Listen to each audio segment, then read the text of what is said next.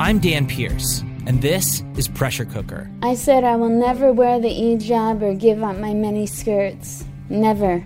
It's the outrageous story of two misfits living on the fringes and how they became the central players in a sprawling terror investigation. We just hung out and played video games and smoked weed and did what we do, you know. Pressure Cooker is available on the CBC Listen app or wherever you get your favorite podcasts. This is a CBC podcast. Hello, I'm Matt Galloway, and this is the current podcast. Bad actors target our most vulnerable, our children. They spread vile hate and encourage impressionable people to commit violence. We know the harms we experience online can have real world impacts, with tragic, sometimes fatal consequences. And yet, so much of this goes unchecked.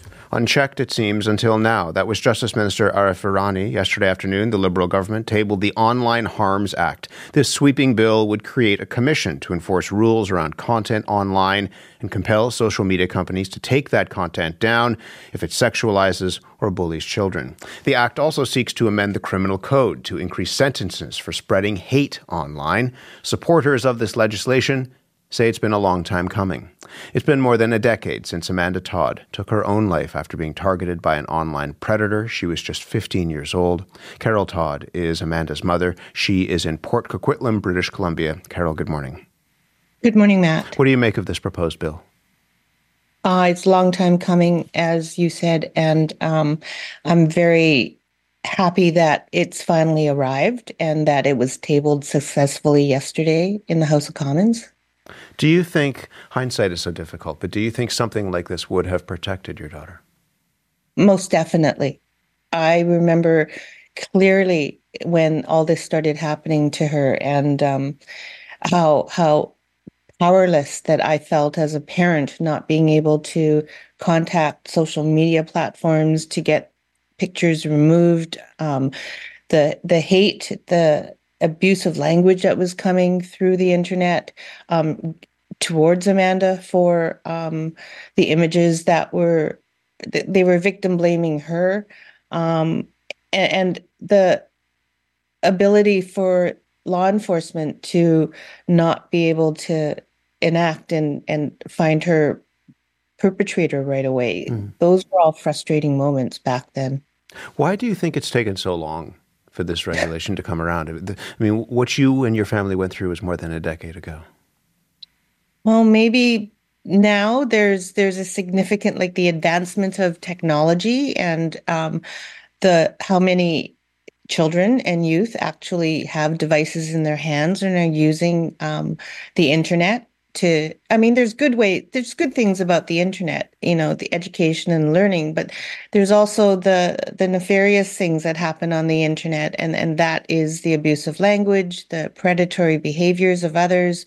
Um, kids being able to have you know free reign and and going to places they shouldn't go and um, the the predators also finding our children and, and victimizing them. Just I I analogize it to our kids are are goldfish in a big pond and and those predators know that mm. and so that's really horrific to me. I, I can't bring Amanda back, and um, but I certainly want to be able to um, support and make sure nothing happens to other children right? As you understand it, I mean, you've been thrust into this world and, and have been speaking about this in the last decade on a regular basis. How has that digital landscape, how has that pond, as you put it, changed since then?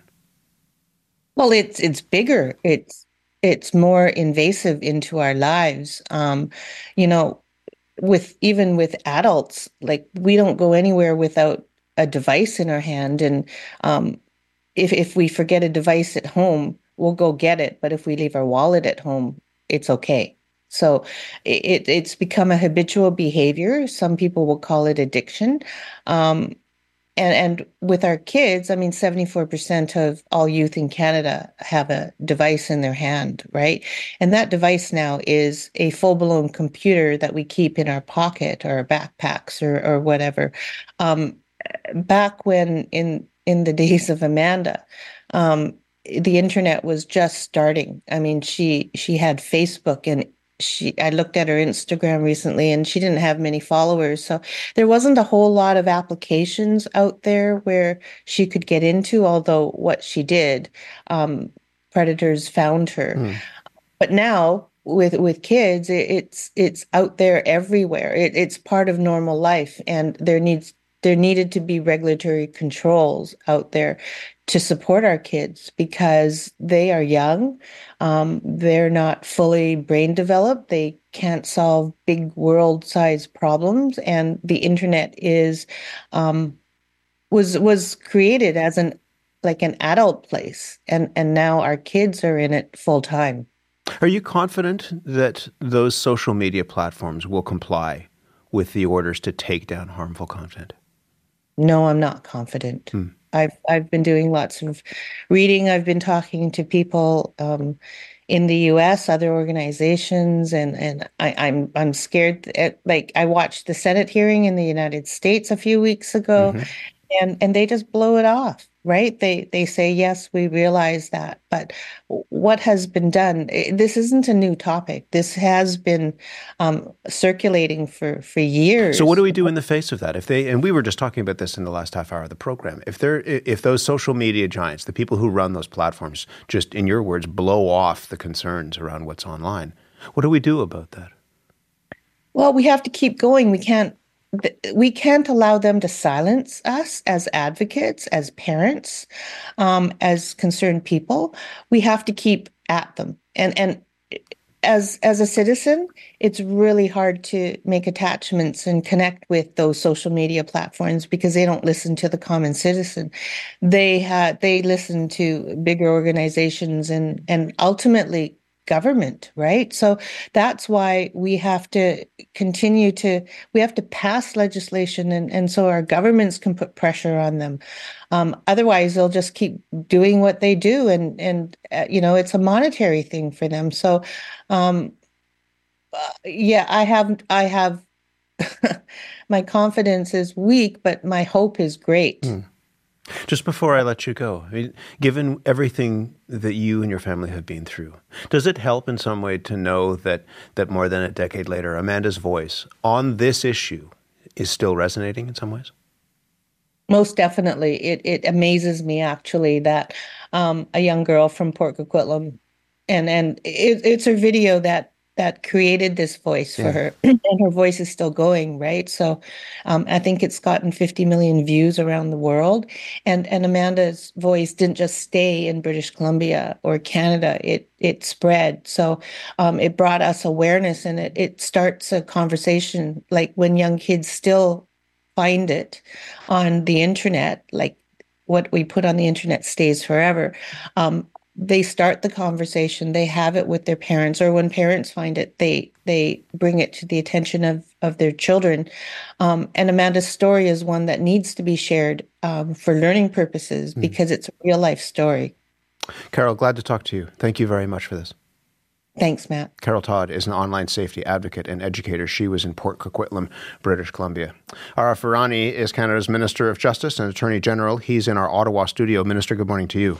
Good morning, Matt. Thank in introducing, for Thanks for being here. In introducing this yesterday, you said, uh, as a father of children, you are terrified. These are your words terrified of the dangers that lurk on the internet. What are you afraid of? Well, I'm afraid of what ha- just happened to Amanda Todd. I mean, I'm afraid of what we just he- heard about from her mother. I know it happened uh, about 10 years ago now, but um, I mean, Matt, every parent is the same in Canada. We just want the best for our kids. Like it's it's that fundamental, and we try to empower them and teach them. And sometimes in the physical world, it's about how to cross a street, but we understand that there are also rules of the road. Right now, we're trying to empower them to make a transition from a flip phone to a smartphone. The most powerful computer in the world, as Mrs. Todd just said, is in people's back pocket. But you can teach your kids a lot, but unless there's basic standards of protection for our children online, there's only so far we can go. And that's what this legislation is about. It's about ensuring her death was not in vain, and we protect kids in this country so there are no future Amanda Todds. You also noted that you're a Muslim. Absolutely, I did, because like many minority communities, I'm a racialized man, I'm a, I'm a minority religion man. And we know what's happened in this country in the last uh, seven years. We've had 11 people die who are Muslim, uh, a set of six men at a mosque in Quebec City in 2017, and the Afzaal family taken down in a van attack. And we know from the evidence in those cases how people were radicalized online and that hatred turned into fatal violence in real life.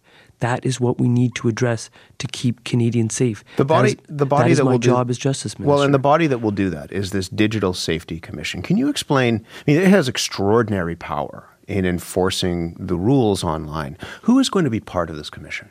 So that commission will be created uh, will be created pursuant to the statute, and it is going to have the needed powers to develop the expertise, but to have the resources and the wherewithal to address the non-compliance that Mrs. Todd was just referring to. Who would sit on it? The, the people that will sit on it will be people who have expertise. But the most important thing for Canadians to understand is that this is not the Minister of Justice or the Prime Minister making arbitrary determinations about what's appropriate or inappropriate online.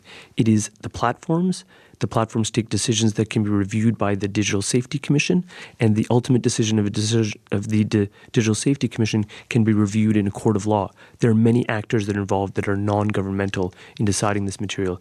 The actual Digital Safety Commissioner, Matt, will be voted on in the House of Commons and the Senate of Canada. So Canadians through their elected representatives, have a say on who this person is because they need to have confidence in their quality, in their objectivity, and their impartiality. Well, and it's important in part because the concerns that have been raised before this bill was even tabled from the conservative leader Pierre Poilievre and others is that this act is an attack on freedom of speech. How are you going to go about ensuring and, and reassuring Canadians that this isn't going to infringe, the work that you're doing isn't going to infringe on their freedom of expression online? So I'd encourage Canadians to read the bill. I'd encourage all parliamentarians to read the bill. What they'll find in there is a definition of hatred that is not my definition. It's not something I've just fabricated. It is entrenched in Supreme Court jurisprudence. What we're talking about when we talk about hate, we're talking about expressions of detestation and vilification. What we are not talking about is an insult, offensive language, things that might be hurtful to a person or to a community. What's the distinction between, you've used this phrase before, awful but lawful? How do you go about determining what is awful but still lawful? Matt, that's ultimately for a court to determine. But what I'll, say, what I'll say to you is that people insult groups or people or races or religions all of the time. That's going to continue to be awful but lawful. But when you call for the extermination of a people, you're hitting a hate standard that's already been entrenched by the courts. The other thing I think people should really understand is that at every decision making point, freedom of expression is entrenched in the decision makers uh, code of what they're supposed to be guided by, whether that's a platform like Facebook, whether that's the Digital Safety Commissioner, whether that's the court, they always have to keep freedom of expression top of but mind. But you understand you need to step lightly on this. Of course I do. And Matt, people have also said to me, Minister Virani, why did it take three and a half years to develop this bill? I'll tell you why. Because we treaded carefully. We looked domestically, we consulted extensively, we looked internationally. Australia has moved on this, France, Germany. Sometimes they've moved too quickly, too too fast, too far. And they've been actually curtailing their approach and altering it so that they're not overbroad in what is coming down. Freedom of expression is critical, more, most so for me as Justice Minister to defend. It's a constitutionally protected right. I will always vigilantly defend it. What's important is people understanding that you what is protected at its core, at its highest, is political speech, which is critical to democracy. What isn't protected is violence, and what is being what kids are being subjected to, like Amanda Todd, is violence. You just heard Carol Todd say she's not confident that those tech giants will actually enforce any rules that you put out. We saw your government tried to get Meta to pay for news. Meta just took its ball and left and blocked Canadian news uh, on its platforms. How difficult is it going to be to actually enforce the law and get these tech giants to play? So I want tech giants to be playing, but I want them to be playing responsibly. But why do you and, believe that they will? Well, I believe that they will because some have shown and demonstrated an interest in doing this. I think they have a vested interest in ensuring they have the confidence of Canadians, particularly Canadian parents. I think what they will see in this legislation is an extension of, uh, of a hand to say, we want you to work with us. We need to see a digital safety plan. You need to be indicating how you're going to re- reduce risk, and you need to report on us back to us on how it's going. Well, why would you why would you put any faith in, in, in them? I mean, part of this is you trusting that they're going to do this work. But why why why are you willing to extend that faith to them? Matt, there's both a carrot and a stick. The carrot is what I was just describing in terms of taking their trust and safety mechanisms and accentuating them and elevating them and making them transparent. That's really critical. Right now, decisions are made about what you put out to the world and what appears in your feed as Matt Galloway. They're being made behind closed doors by a private company. You have no idea how the decision was made and what decision was made. We're going to render that transparent. But secondly, the stick is penalties. And the penalties are significant in this legislation. The administrative penalty can touch 6% of global revenue of an entity like Facebook or $10 million, whichever is higher. If an order issues and they contravene an order, it's 8% of global, re- global revenue or $25 million. Mm. That goes at the heart of the financial imperative that is driving their behavior right now. That cannot be the only imperative. There's got to be a safety imperative that is equal Canadian safety is equal to the financial imperative that is driving these companies right now. Just before I let you go, can I go back to something you just said when you talked about you want to render how what I see in my feed, you want to render that transparent. Does that mean that the government wants to open up the algorithm of these companies? That that what, you know, is presented on my Instagram, what's presented on Facebook, that that algorithm that needs to be opened up? What it means is that we want transparency on the part of the platforms in terms of their digital safety plan. It also means empowering you, the individual Matt Galloway. You can start to curate your feed. You can block a user's content from appearing in your feed. You can flag other content and say, this constitutes child pornography. This constitutes a, a, an instance where people are encouraging a child to harm themselves. That's about keeping Canadians safe and establishing those standards that we need. People talk to me all the time about how, why is it that we have standards for buildings? Buildings. People design buildings all the time in different ways. They're quite beautiful and lovely, but there has a baseline level of safety. We need the same level of baseline safety in the design of internet platforms where people are spending more and more of their time of. That's critical, and that's what this legislation will do. Arif Virani, we'll leave it there. Thank you very much. Thank you. Arif Virani is Canada's Minister of Justice and the Attorney General. Hello, I'm Jess Milton. For 15 years, I produced The Vinyl Cafe with the late, great Stuart McLean. Every week, more than 2 million people tuned in to hear funny, fictional, feel good stories about Dave and his family. We're excited to welcome you back to the warm and welcoming world of the Vinyl Cafe with our new podcast, Backstage at the Vinyl Cafe. Each week, we'll share two hilarious stories by Stuart, and for the first time ever, I'll tell you what it was like behind the scenes.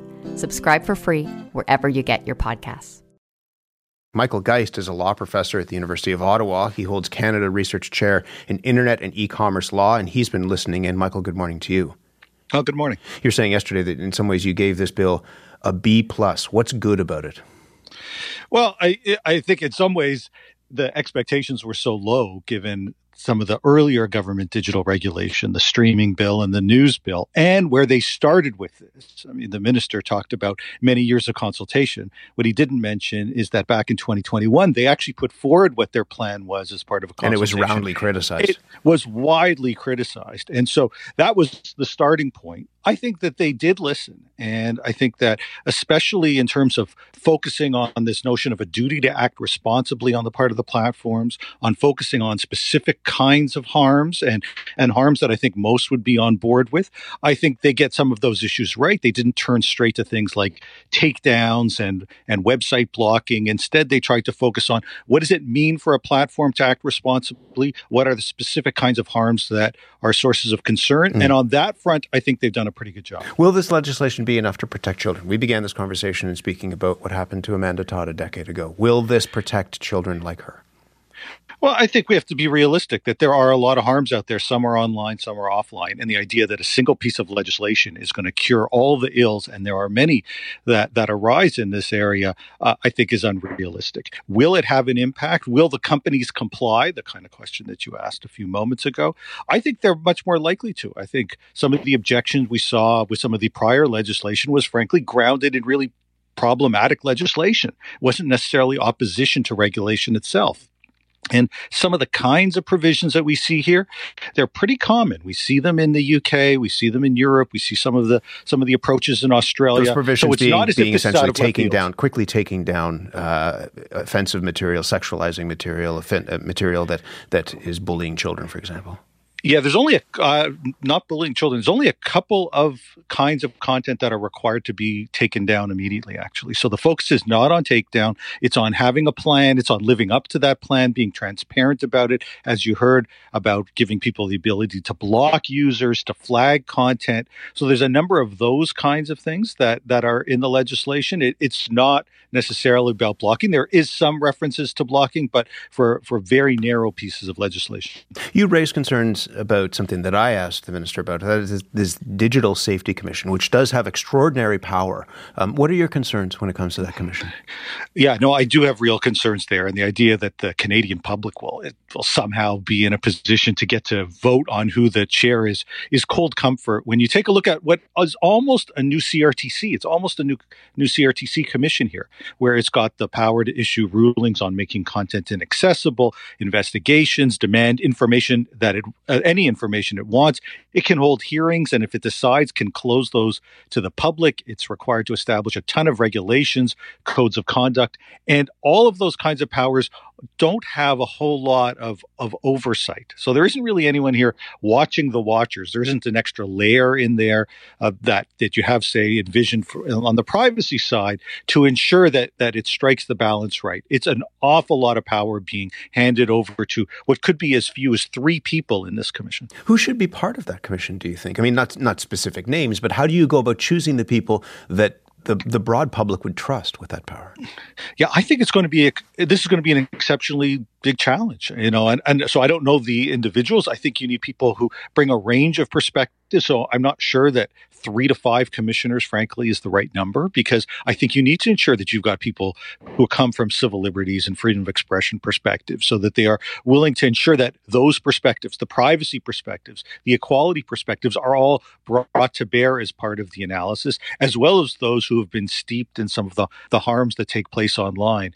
And we've got something that's being started from scratch. Uh, rather remarkably, the law even says that there are there are no specific uh, rules of evidence for this entity. And so when I think you move in that direction, the the way you get confidence is to build in rules of evidence and and ensuring that you've got a, a wide range of perspectives as well as oversight on the kinds of decisions that get made. If you strip the politics out of this, how concerned are you about you know the issues that have been raised uh, around limiting free speech?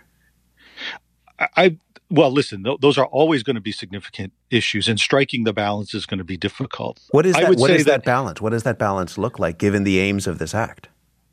Well, the balance on certain of the issues, and, and so, you know, obviously you started with Amanda Todd, and around those issues, I don't think you've got the, the expression issues are nearly as pronounced as they are once you get into things like uh, hate online. Which you know, I listen. I'm I'm part of the Jewish community. We faced some enormous challenges over the last number of months with anti-Semitism, and so there there is a need to address these issues directly.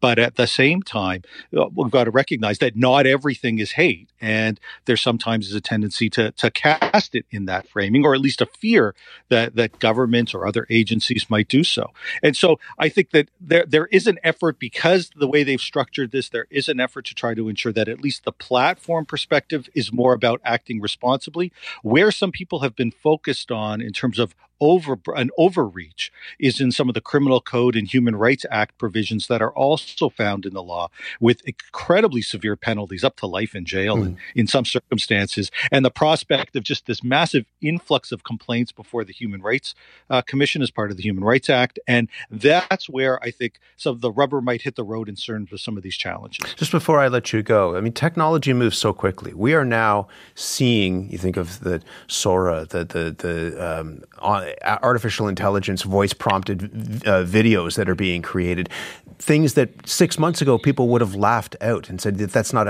actually possible. Is it, given how quickly technology moves, is it going to be possible to have an act that is going to, to be able to meet the moment, if I can put it that way, that's going to keep up with how quickly technology is evolving? Yeah, you know, I, am tempted to say no. That in fact things are moving so quickly that it that these challenges are are relentless. At the same time, we're seeing movement on a number of different fronts. There's these issues. There's of course AI related issues, and there are relationships there. You know, I think when you asked about algorithmic transparency and you th- start thinking about deepfakes, I think this legislation could have done a better job, frankly, with a more clear definition on deep fakes. So I think that there we are seeing regulatory action or at least policy development on a number of different fronts. The the starting point though, and, and I'd go back to it in the way the legislation tries to frame this. It's about acting responsibly. Hmm. And that can adapt to changing technologies over time. A B plus isn't a bad mark if, if that's what you're giving it. That's not a bad mark. No, it's a really good. It's, my students will tell you it's a pretty, really good mark uh, from me because I could be a hard marker. Michael, good to talk to you. Thank you very much. Okay, thanks so much for having me. Michael Geist is a law professor at the University of Ottawa. He holds the Canada Research Chair in Internet and E commerce law. For more CBC podcasts, go to cbc.ca slash podcasts.